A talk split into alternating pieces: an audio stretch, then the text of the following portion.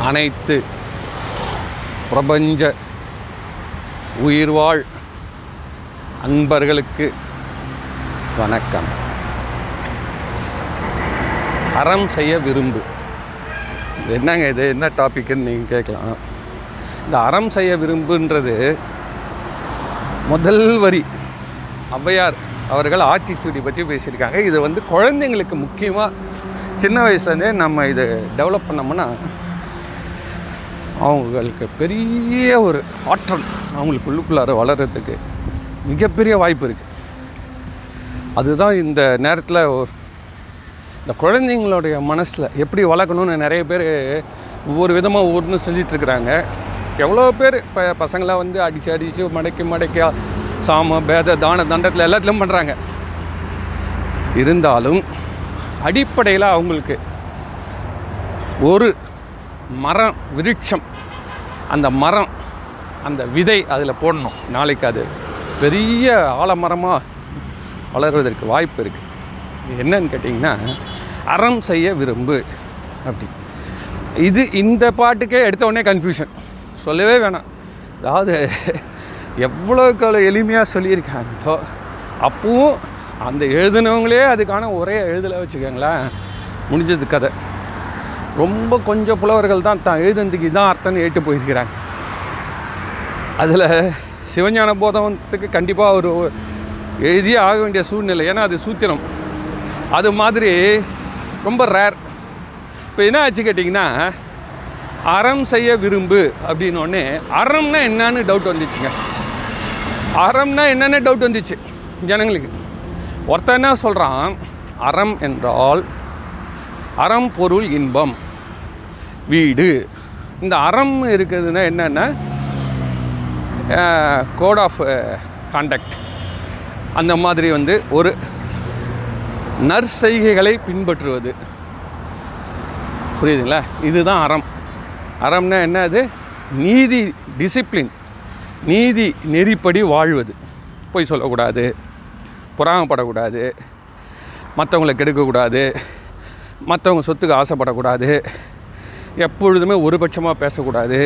நம்ம எப்பவும் கடும் உழைப்பு செய்து நேர்மையான முறையில் சம்பாதிச்சு எல்லார் மேலேயும் அன்பு செலுத்தி யாரையும் கடுமையான வார்த்தைகளை பேசாமல் எல்லாருக்கும் உதவிகள் செய்து வாழணும். இது வந்து அறம். இந்த அறம் அப்படின்றது வந்து தர்மம் அப்படின்னா என்ன அர்த்தம்னா தர்மராஜான்னு இருக்கார்ல இதாங்க சிம்பிளாக சொல்லிட்டாங்க. தர்மராஜாவுக்கும் கர்ணனுக்கும் என்ன டிஃப்ரென்ஸ் க தர்மராஜாவுக்கும் கர்ணனுக்கும் என்ன வித்தியாசம்? தர்மர் எந்த காலத்துலேயும் பெரியவங்க என்ன சொல்லி வச்சுருக்காங்களோ அதிலேருந்து மாற மாட்டேன்டுவார் புரியுதுங்களா? பொய் மட்டும் சொல்ல முடியாது. பொய்யே அதனால தான் எப்பவுமே அவர் மிதந்துனே இருப்பாராம். அந்த ஆனந்தத்தில் எந்த தப்பு செஞ்சால் தானே பாரம் இருக்க போகுது மனுஷனுக்கு? தப்பே கிடையாது. அப்படியே ஆனந்தம். அதனால தான் அவர் தேர் எப்பவுமே ஒரு அடி உயரத்தில் அப்படியே பறந்துன்னே இருக்குமோ? ஒரே ஒரு பொய்க்கு உடந்தியாக இருந்தார் இறங்கிச்சான். அசோத்தாமா என்ற யானை இறந்தது. அந்த கதை வரலாறு உங்களுக்கு தெரியும். அதனால் சரி அப்போது கர்ணன் என்ன பண்ணான் அப்படின்னா கர்ணன் வந்து தானத்தை எடுத்து எடுத்து கொடுத்தாங்க. தானம். கர்ணன் செய்த மாதிரி தானம் இது வரைக்கும் யாருமே செய்யலை. உலகத்தில். அவன்தான் டாப் நாச் அந்த மாதிரி. அப்போது அவன் செஞ்சது என்ன? மற்றவங்களுக்கு கேட்பவர்களுக்கு உதவி செய்வது.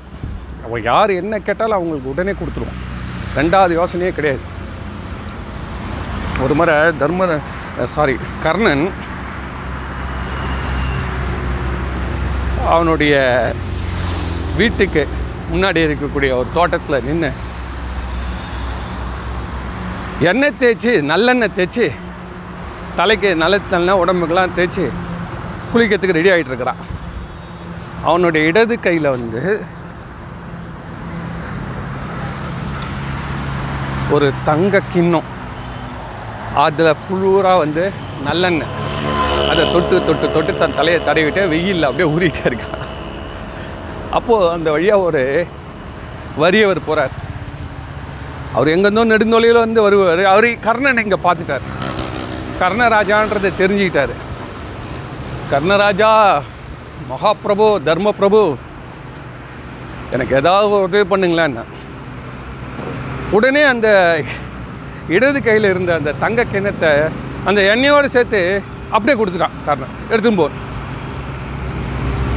அவன் ரொம்ப மகிழ்ச்சியாக வாங்கி தலை மேலே வச்சுட்டு அவன் ஓடிட்டான். இன்னும் பக்கத்தில் இருந்த கர்ணனுடைய நண்பர்கள் அவன்கிட்ட வந்து கேட்குறாங்க கர்ணனுடைய நண்பர்கள் அவன்கிட்ட வந்து கேட்குறாங்க இப்போ ஒரு தர்மம் பண்ணுறியே இடது கையில் யாராவது தர்மம் பண்ணுவாங்களா? இப்போ நம்மளுக்கு இப்போ நம்ம குழந்தைங்களுக்கு கூட இந்த இடது கை வலது கைன்றது வித்தியாசம். இந்தியாவில் மட்டும்தான் உண்டு. மற்றவங்களாம் கிடையாது. அதனால் வந்து அந்த இடது கையில் கொடுக்கறது நம்மளை பொறுத்த வரைக்கும் ஒரு தரக்குறைவான ஒரு செயல். எந்த செயலுமே நம்ம வலது கையால் கொடுக்கணும். அந்த நேரத்தில் இடது கை வலது கையை தாங்கி கொண்டு இருக்கணும். சப்போர்ட் பண்ணணும். இடது கையை வந்து அந்த நேரத்தில் நீங்கள் அனாவசியமாகவும் யூஸ் பண்ணக்கூடாது. இப்போ நீங்கள் பார்த்தீங்கன்னா பெரிய கோயில்களில் பூஜை புனஸ்காரம் பண்ணுறப்போ வலது கையில் பண்ணுறப்போ இடது கையை அதோடைய முழங்கை கீழே தாங்கி பிடிப்பாங்க. இது செஞ்சு பார்த்தீங்கன்னா உங்களுக்கே ஒரு எதிராளி ரொம்ப மகிழ்ச்சியோடு அதை வாங்கிப்பார். அவர் நம்மளோட ரெண்டு மடங்கு வாங்கிப்பார் குனிஞ்சு வாங்கிப்பார் சந்தோஷத்தில். அப்படி இருக்கிறப்போ இவ்வளோ ச பெரிய ராஜா உனக்கு எல்லாம் தெரியும். நான் சூழ்ந்து இவ்வளோ மந்திரிகள்லாம் இருக்காங்க. இடது கையில் கொடுக்கணும்னு உனக்கு தப்புன்னு தெரியலையா? அப்படின்னு கேட்ட உடனே அதுக்கு கர்ணன் சொல்கிறான் நீங்கள் சொல்கிறது கரெக்டு தான். இப்போ அவன் வந்து வே ஏதோ ஒன்று வேணுன்ற நிலையில் நின்று ஏங்கிட்டு இருக்கான். ராஜா என்ன கொடுக்க போகிறாரு நானும் கொடுக்கறதுக்கு ரெடியாக இருக்கேன். எங்கள் ரெண்டு பேருக்கும் தடையாக ஒன்றே ஒன்று தான் இருக்குது. அது என்ன சொல்லுங்கள் பார்ப்போம் இதை கேட்குறவங்க நீங்களே ஒரு நிமிஷம் பதில் யோசனை பண்ணி பாருங்கள் கொடுப்பதற்கு கர்ணன் தயாராக இருக்கான். கையில் தங்க கிண்ணமும் இருக்குது. வாங்கிக்கிறதுக்கும் ஆள் ரெடியாக இருக்கான். ஆனால் ரெண்டுத்துக்கும் நடுவில் ஒரு தடை. என்ன தடை? ஸ்டேட்டஸா? இல்லை ராகு காலம் யமகண்டம்? ஏதாவது ஒரு சொல்லலாம்ல? இல்லை இந்த கிண்ணம் பர்சனலாக யூஸ் பண்ணுறது வேறு ஏதாவது ஒரு கிண்ணம் எடுத்துக்கலாம் நூறு சொல்லலாம். இதோட ஒரு நல்ல கிண்ணம் நேற்று தான் வாங்கி வச்சுருக்கிறேன். அதை இந்த எண்ணெயை அதில் ட்ரான்ஸ்ஃபர் பண்ணிவிட்டு எதுவும் நம்ம கொடுத்துடலாம். அல்லது அந்த கிண்ணத்தை அவனுக்குன்னு நம்ம கொடுத்துட்டு இந்த கிண்ணம் உடஞ்சி கொஞ்சம் யூஸ்டு இது இதை நம்ம வச்சுக்கலாம். இப்படியெல்லாம் ஆயிரம் சிந்தனைகள் வரும் இல்லையா? அதை நேரத்தில் என்ன ஆகும்னா இந்த மனசு என்ன பண்ணும்? அந்த கொடுக்கணுன்ற மேட்ரை வந்து ப்ராசஸ் பண்ண உடனே அதை தன்னுடைய சேஃப்டியை முன்னிட்டு நாளைக்கு நம்மளுக்கு யார் தங்க கிண்ணம் கொடுக்குறவங்க இருக்காங்க? இன்றைக்கி துரியோதனம் இருக்கிற வரைக்கும் நம்மளுக்கு ராஜா நாளைக்கு நம்ம என்ன கதியாது கொடுக்காத எடுத்து வை. அவனுக்கு பத்து ரூபா போடு போதும். இல்லைன்னா நாலு இட்லி போடு போதும். இப்படி தானே வரும் மனசு. அப்போது கொடுப்பவனுக்கும் வாங்குபவனுக்கும் இடையில் தடுப்பது எது என்றால் ஊசலாடும் மனசு. அதை நல்லா புரிந்து கொண்டு வைத்திருக்கிறார் கர்ணன். அதனால் அவர் என்ன சொல்லிட்டாரு? நான் இடது கையிலிருந்து வலது கை மாற்றுறதுக்குள்ளார என் மனசு ஒரு பாயிண்ட்டை சொல்லிடும். அவனுக்கு கொடுக்காத. அவன் வச்சிக்க மாட்டான். போய் குடிச்சிடுவான் ஏமாத்திடுவான். இப்படிலாம் சொல்லி என்னுடைய தர்மத்தை அது தடுத்து விடும் அதனால தான் வந்து உடனடியாக கொடுத்து விட்டேன். கொடுக்கணும்னு நினைச்சா அடுத்த செகண்ட் கொடுத்துடணும். அதனால தான் வலது கை கொடுப்பது இடது கைக்கு தெரியாமல் கொடுத்தவன் வலது கை அறியாது. இடது கைக்கே தெரியாதான் வலது கை எவ்வளோ ஸ்பீடாக கொடுத்துன்னு இருக்குன்னு. ஏன்னா தெரிஞ்சுன்னா போச்சு. ஸோ கை கூட மாற்றக்கூடாது இப்போ நீங்கள் நம்ம சொல்லுவோம் தெரியுமா? கை மாறிடுச்சுன்னுவோம். ஒரு சொத்து வந்து ஒருத்தர் கை மாறிடுச்சுன்னா என்ன அர்த்தம்? அந்த ஓனர்ஷிப் போயிடுச்சு. அப்படி தர்மம் செய்ய வேண்டும் என்ற சிந்தனையை வேறு ஒரு சிந்தனையை எடுத்துக்கொண்டு விட்டது என்று அர்த்தம். புரியுதுங்களா? ஸோ இந்த அறம்ன்றத்துக்கு ரெண்டு பொருள் இருக்குது ஒன்று நீதிப்படி வாழ்வது. இரண்டு தான தர்மம் செய்து மகிழ்வது. இந்த ரெண்டு பொருளுமே ஔவையார் உள்ளடக்கி இதை சொல்லியிருப்பதால் அவங்கவுங்களுக்கு வேணுன்ற பொருளை எடுத்துக்கலாம்.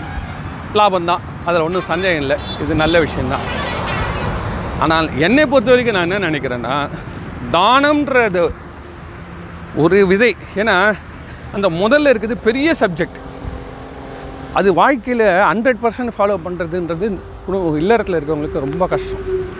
அது அதை அட்டம் பண்ணலாம். அதனால் அது நம்மளுடைய டார்கெட் நம்மளுடைய கோல். ஆனால் நம்மால் எது செய்ய முடியும் என்றால் இம்மிடியேட்டாக செய்ய முடியும் இன்றைக்கே ஔவையார் சொன்னது நான் இன்றைக்கி ஒன்று செய்யணுன்னா உடனே தானம் பண்ணு. போறியா? உடனே ஒரு தானம். என்ன தானம்? ஏதாவது ஒரு தானம் பண்ணு. சார் ஒன்று பொருள். இல்லை பொன். இல்லைன்னா எல்லாத்துக்கும் மேலேங்க. யாவருக்குமாம் இறைவர்க்கு ஒரு பச்சிலை. யாவருக்குமாம் உண்ணும்போது ஒரு கைப்பிடி. யாவர்க்குமாம் பசுவிற்கு ஒரு வாயுரை யாவர்க்குமாம் பிறர்க்கு இன்னுரை தானே? திருமூல சொல்கிறார் பசுக்கு ஒரு அகத்திக்கிற வாங்கி கொடுக்க முடியும்ல? இல்லைங்க மெட்ராஸில் பசு கிசுலாம் எங்கெங்க இருக்குது? பஸ்ஸு தான் இருக்குது. பசு கிடையாது. அப்படியா? சரி. பூஜை பண்ணு. யாவருக்குமா இறைவருக்கு ஒரு பச்சிலை? இறைவருக்கு ஒரு பச்சிலை. ஆமாங்க பூஜைலாம் ஐயோ ஐயோ சிவ பூஜை. ஐயோ அதெல்லாம் ரொம்ப பின்னாடி பார்த்துக்கலாம் எண்பது வயசில். சரி. யாவருக்குமா உண்ணும்போது ஒரு கைப்பிடி. சாப்பிட்றப்போ ஒரு குடி. பக்கத்தில் இருக்கவங்களுக்கு கொடுத்துட்டு சாப்பிடு. ஆமாம் யார் வாங்குறாங்க? யாரும் வாங்குறது கிடையாது மெட்ராஸ்லலாம். நீங்கள் வந்து பாருங்கள் குறை சொல்லிட்டு போகிறான் அதெல்லாம் யாரும் வாங்க மாட்டாங்க. அப்போ என்ன தான் பண்ண முடியும்? இப்போ நான் பண்ணுறேன்னே அதான் பண்ண முடியும். யாவருக்கமாம் பிறருக்கு இன்னுரை தானே. அவங்க ஏற்றுக்கிறாங்களோ ஏற்றுக்கலையோ அந்த விதையை தூவி விட்டுருங்க. இப்போ விதைப்பந்துன்னு ஒன்று வந்துருக்குது. அந்த விதைப்பந்தில் என்ன பண்ணுறாங்க ஒரு மணல் மண் உருண்டை உள்ள விதையை சொருகி இந்த பசங்கக்கிட்ட கொடுத்துட்றாங்க ஸ்கூல் பசங்கக்கிட்ட டே பள்ளிக்கூடத்துலேருந்து வீட்டுக்கு போகிறப்போ இந்த பந்தை தூக்கி தூக்கி அடிச்சுட்டே போங்கடா. எங்கன்னா காடு மேடு வயல் வெளி கிரவுண்டு எங்கே தூக்கி அடிச்சுட்டே போங்க. எப்போனா மழை வந்து எப்போனா அது முளைச்சிக்கும். கடைசியில் பார்த்தீங்கன்னா அந்த மாதிரி மரங்கள் தான் ரொம்ப ஸ்ட்ராங்காக இருக்கும். ஏன்னா அது போராடி மேலே வந்துருக்குது. நம்ம வந்து வளர்க்குறான் தென்னை மரம் வளர்க்குறான் கொய்யா மரம் பூச்சி அடிக்குது அது அடிக்குது. நீங்கள் பார்த்தீங்கன்னா இந்த காட்டிலேருந்து வர மரம் இருக்குது பாருங்கள் ஐயோ ஐயோ அப்படியே மதரிச்சு போயிடும். அதாவது ரொம்ப பெரிய புஷ்ஷு தானாக வந்துடும் சரி ரைட்டு இப்போ நம்ம ஆரம் செய்ய விரும்புன்றது இப்போ நம்ம வந்து தான தர்மத்தை எடுத்து வச்சுப்போம் சரியா? நம்ம குழந்தைங்களுக்கு வந்து இந்த சின்ன சின்ன தான தர்மத்தையே ஒரு பயிற்சியாக செய்து அவங்களால முடிஞ்சு சின்ன ஒரு நாய்க்கு ஒரு பிஸ்கட் போடுறது. குருவிகளுக்கு தண்ணி வைக்கிறது. சின்ன சின்ன அதுலேருந்து அவங்க செஞ்சுட்டே வரப்போ என்ன ஆகுது கேட்டிங்கன்னா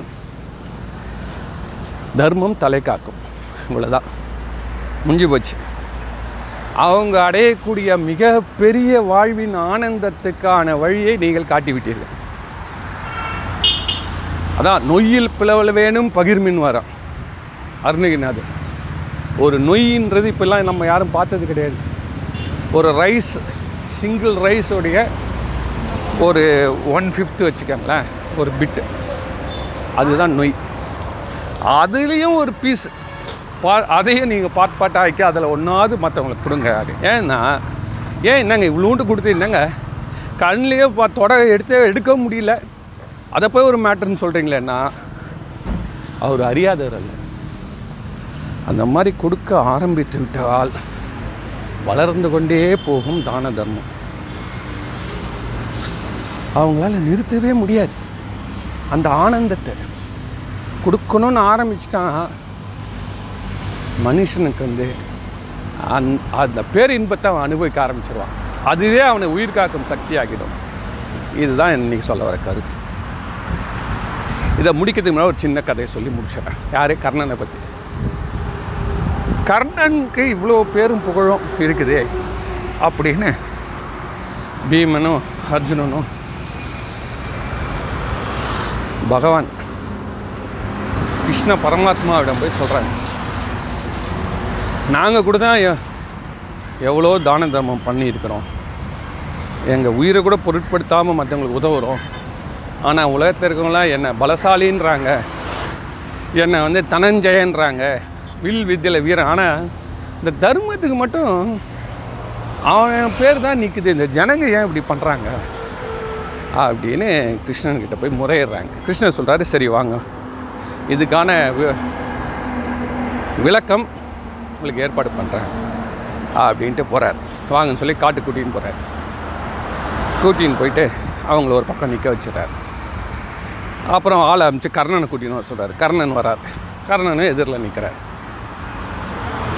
கிருஷ்ண பரமாத்மா கர்ணனுக்கு பின்னாடி ஒரு தங்க மலை பொன் மலையை உருவாக்குறார். அதே மாதிரி தர்மர்கள் தர்ம இருக்காங்க இல்லையா பஞ்சபாண்டவர்கள் அவங்களுக்கு பின்னாடியும் ஒரு பொன் மலையை உருவாக்குறார். இவங்க ரெண்டு பேரும் திரும்பி பார்க்குறாங்க இவ்வளோ பெரிய பொன்மலை ஜொலிக்குது. காலை நேரம் அதில் சூரிய ஒளி பட்டு ஜொலிக்குது. உங்கள் ரெண்டு பேருக்கும் ஒரு போட்டி. இந்தாங்க ஆளுக்கும் தேவையான மம்முட்டி கடப்பாரெல்லாம் எடுத்துக்கோங்க. இன்னைக்கு சூரிய அஸ்தமனத்துக்குள் சூரியன் மறைவதற்குள் இந்த பொன் மலையை நீங்கள் எவ்வளோ தானம் செய்துகிறீர்களோ அதை வைத்து நான் உங்களை பற்றி அறிந்து கொள்கிறேன் அப்படின்னு சொல்லிட்டு விட்டுடுறாரு. போயிட்டு வாங்க. இதில் என்ன வேடிக்கைன்னா அந்த இடத்த விட்டு அவர் போன உடனே இந்த ஐந்து பேர் இவர் ஒத்துரு. இந்த ஐந்து பேரும் தன்னுடைய கடப்பாறை மம்முட்டி எடுத்துகிட்டு போய் வெட்டி வெட்டி வெட்டி தங்கம் மலை அதை பாலம் பாலமாக வெட்டி ஊர் உள்ளே எடுத்துன்னு ஓடுறாரு நகுலன். எடுத்துன்னு போயிட்டு ஒரு ஒரு வீடாக அப்பா எல்லோரும் அமைதியாக இருக்கு எல்லார் வீட்டுக்கும் தங்கம். கூட கூடையாக நாங்கள் தருகிறோம் சொல்லி. ஒ- ஒரு ஒரு கூட கூட தங்கம் தங்கம். வீட்டுக்கு வீடு வீட்டுக்கு வீடு. மக்கள் எல்லாம் ரொம்ப மகிழ்ந்து பாராட்டுறாங்க. இப்படியாக மணி ஐந்தாகி விட்டது பாதி தங்கமலை தான் போயிருக்குது. பாதி தகவலை தான் குறைஞ்சிருக்கு. இவங்க அதுக்கு அப்புறம் தான் திரும்பி கிருஷ்ண பரமாத்மா வராங்க. சுவாமி எங்களால் முடிஞ்ச அளவு பண்ணிட்டோம். அப்படின்னு. உடனே கிருஷ்ண பரமாத்மன் சரி ரைட்டு நல்லா பண்ணியிருக்கீங்க. வாங்க. கர்ணன் என்ன பண்ணாமல் பார்க்கலான்னு போனால் கர்ணன் வந்து ஒரு மரத்தடியில் உட்காந்து அங்கே இருக்கக்கூடிய பழங்கள் இந்த கரும்புலாம் விளைஞ்சிக்க அதை பல்ல அதில் கடிச்சிட்டு கால் மேலே கால் போட்டு மரத்து மேலே சாஞ்சிக்கிட்டு தரையில் உட்காந்து கால் ஆட்டிட்டு உட்காந்துருக்காரு அந்த தங்க மலை பொன் மலை ஒரே ஒரு இம்மி கூட குறையில. அப்படியே இருக்கு. உடனே இவங்கெல்லாம் ரொம்ப மகிழ்ச்சி. அஞ்சு பேருக்கு பரவாயில்ல ஒரு பற்றியா அவனால் செய்ய முடியல பார். அவனால் செய்ய முடியல. நாங்கள் தான் உழைச்சி எல்லாமே கொடுத்துருக்குறோம் அப்படி உடனே கிருஷ்ண பரமாத்மா வந்து என்ன கர்ணா? த தான தர்மம் பண்ண சொன்னனே. காலையிலேருந்து எடுத்து இந்த மலை என்ன அப்படியே இருக்குது என்ன பண்ண கொடுத்தியா அப்படின்னு. ஆ எப்போயே முடிச்சிட்டானே? முஷ்டியா ஆமாம் நீங்கள் வந்து காலையில் எட்டு மணிக்கு கொடுத்தீங்க. நான் ஒரு எட்டு அஞ்சுக்கெலாம் தானம் பண்ணிட்டேன். எல்லாம் முடிச்சிட்டேன் நான். என்ன பண்ண நீ? இந்த பக்கமாக ஒரு ஏழை போனான். சாமி ஏதாவது கொடுங்க சாமின்னா. இந்த மலையை நீ ஏற்றுக்கிடான்ட்டேன் இனிமேல் இந்த மலை அவுந்து தான் தானம் பண்ணிட்டேன் இதை கேட்ட உடனே கிருஷ்ணபத்மாத்மா பரமாத்மா அவனை கட்டி அணைத்து கொண்டு எவ்வளோ மகிழ்ந்தார். இதை கேட்டு பஞ்ச பாண்டவர்களும் அந் கர்ணனை பாராட்டி புகழ்ந்து கர்ணனை மிஞ்ச இனி தர்மத்திற்கு ஆள் இல்லை. தர்மம் செய்ய ஆள் இல்லை என்பதை உணர்ந்து கொண்டார்கள் என்பதோட இந்த கதை முடியும். இதுதான்.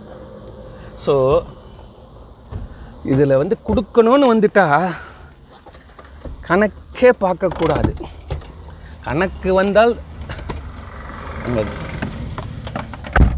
கணக்கு வந்தால் தர்மம் இல்லை. புரியுதா? ஸோ இந்த அளவோடு இந்த உரையை சிற்றுரையை நிறைவேற்றிக் கொள்கிறேன். நன்றி வணக்கம்.